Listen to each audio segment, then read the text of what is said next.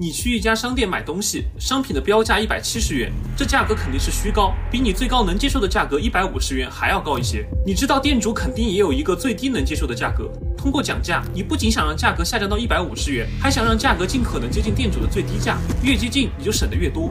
而店主正好相反，他想让价格尽量接近你的最高价，越接近他就挣得越多。你知道这一点，你也知道他知道这一点，但你们都不知道对方的底线到底是多少。好了，开始博弈吧。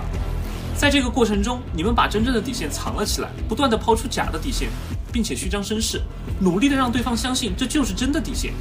到了最后，你们以交易破裂相互威胁，交易破裂是一个双输的局面，你没买到东西，店主也没挣到钱，但你们都装作毫不在意出现双输的局面，以此给对方施压。话说到这里，你转身慢慢的走向店门，这是最紧张、最考验的时候，你开始后悔，店主的价格你是能接受的，你在犹豫要不要回头。店主也开始后悔，少挣总比不挣好。他在犹豫要不要叫住你。你每多走一步，气氛就更紧张一些。你们一边忍不住想妥协，一边又希望对方先妥协。这就是古巴导弹危机中肯尼迪与赫鲁晓夫所面对的困境。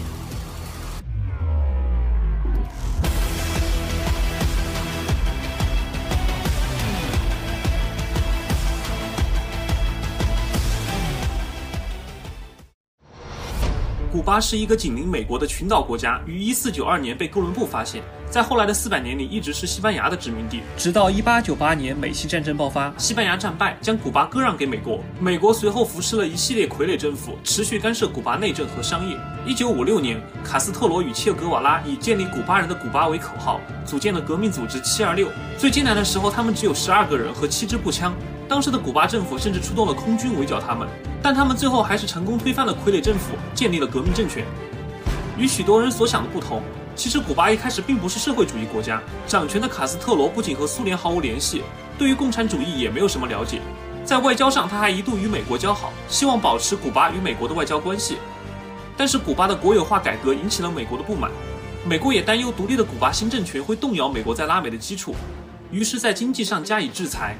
在军事上扶持反政府武装，希望能够推翻卡斯特罗政府。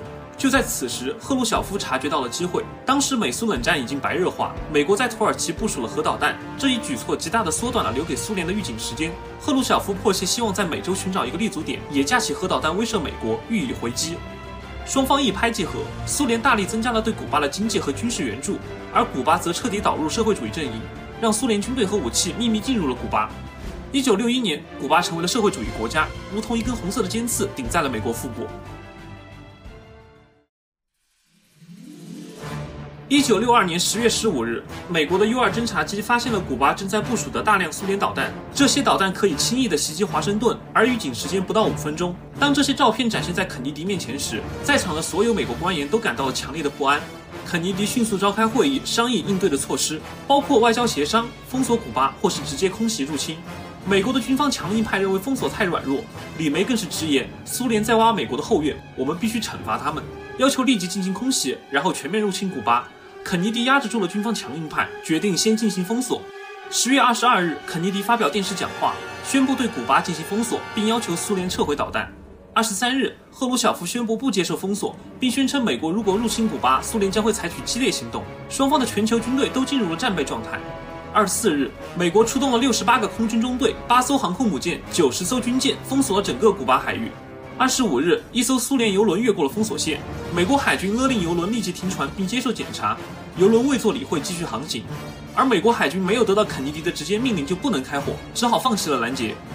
但赫鲁晓夫也担心苏联武器被美国人夺取并分析，于是召回了多数载有苏联军火的船只，稍微缓和了事态。同一天的联合国安理会会议上。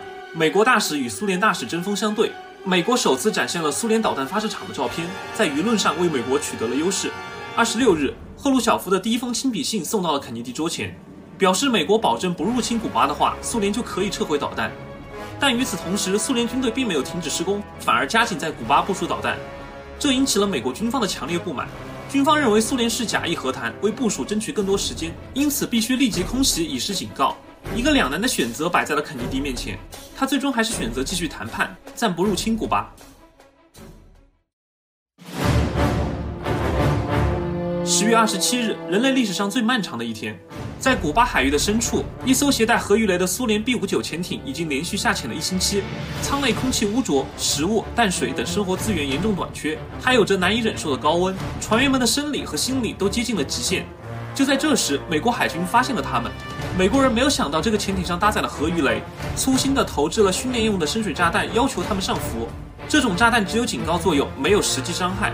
但苏联人没有见过这种警告方式，误以为这是实际攻击。第三次世界大战已经爆发，在出发之前，苏联已经授权军队，在受到攻击且无法联系莫斯科的情况下，掌握核弹的部队可自行决定是否使用手中的核武器。而此时的 B-59 潜艇在深海中正好无法与莫斯科联系，他们又误以为自己遭受了攻击，于是舰长决定发射核鱼雷。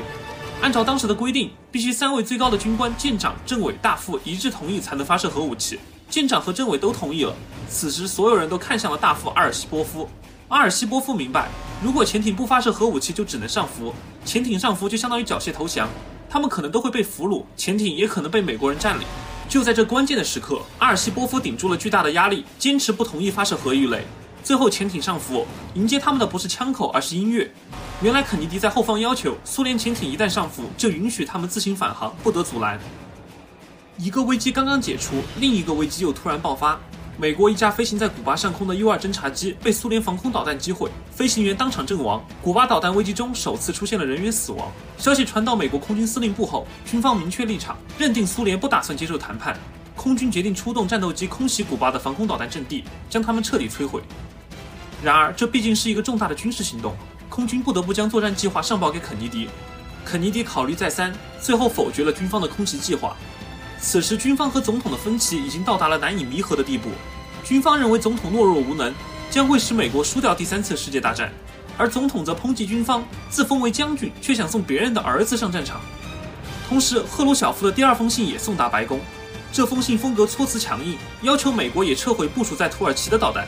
美国军方对肯尼迪继续施压，指出古巴的导弹发射装置将在二十九号完全建成。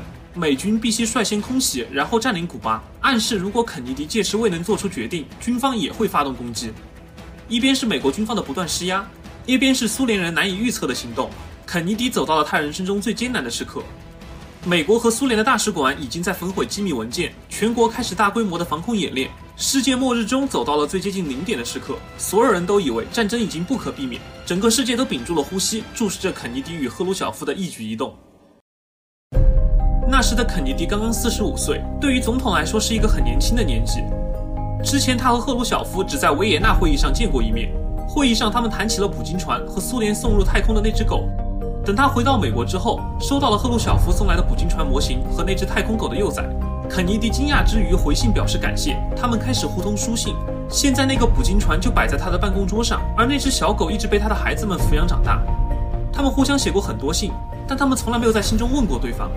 如果有一天命运把我们推到了核按钮面前，如果有一天几十亿人性命都掌握在你我两个人手里，你会摁下那个按钮吗？今天的我们无从得知是哪一点最终打动了肯尼迪，但他还是选择了相信赫鲁晓夫，相信他不会摁下那个按钮。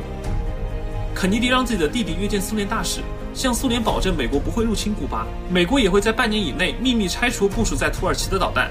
肯尼迪甚至向苏联透露了美国军方在二十九日的攻击计划，要求苏联尽快恢复。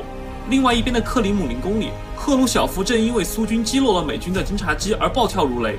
这次攻击是由阵地上一个临时替班的中将擅自决定的。赫鲁晓夫当即要求，如果没有他的许可，苏联军队一发子弹都不能打。苏联大使将肯尼迪的口信带给了赫鲁晓夫，赫鲁晓夫大喜过望，等不及回信送达，立即就打开广播宣布苏联将撤回导弹。而另外一边的肯尼迪也刚刚把军方的计划再推迟了一星期。为了不让美国的盟友难堪，也是出于宣传需要，美国从土耳其撤军比苏联晚一些，而且是秘密撤军。这时美国从表面上来看是这场危机的胜利者，民众都以为肯尼迪仅凭武力威慑就吓退了苏联。实际上，通过在古巴部署和撤出导弹。苏联达到了让美国从土耳其撤出导弹的战略目的，肯尼迪得到了面子，赫鲁晓夫得到了里子，算是相当完美的结局。古巴导弹危机之后，两国都开始考虑如何避免类似的危机。为了让两国的领导人能够直接对话，在华盛顿和莫斯科之间建立了美苏热线。有大量专家开始反思古巴导弹危机，核威慑理论进一步发展，核武器的发射程序也逐渐完善。古巴导弹危机已经过去了五十九年，我更愿意把它看作是一个警告。五十九年来，它不断地提醒着我们，曾离文明毁灭有多近。做一个胆小鬼并不可怕，踩着油门直到最后一刻也不转向，要拉着全世界一起陪葬的人才应该谴责。肯尼迪与赫鲁晓夫都是很复杂的人，但是在古巴导弹危机中，他们都表现出了超出常人的克制和隐忍，一起把世界从核战争的边缘拉了回来。正如肯尼迪在演讲中引用过的一句赫鲁晓夫的名言。在下一场战争中，幸存者只会嫉妒死去的人。这就是本期视频的主要内容了。希望喜欢的观众能够点赞、关注、转发，你们的支持就是我们做下去的最大动力。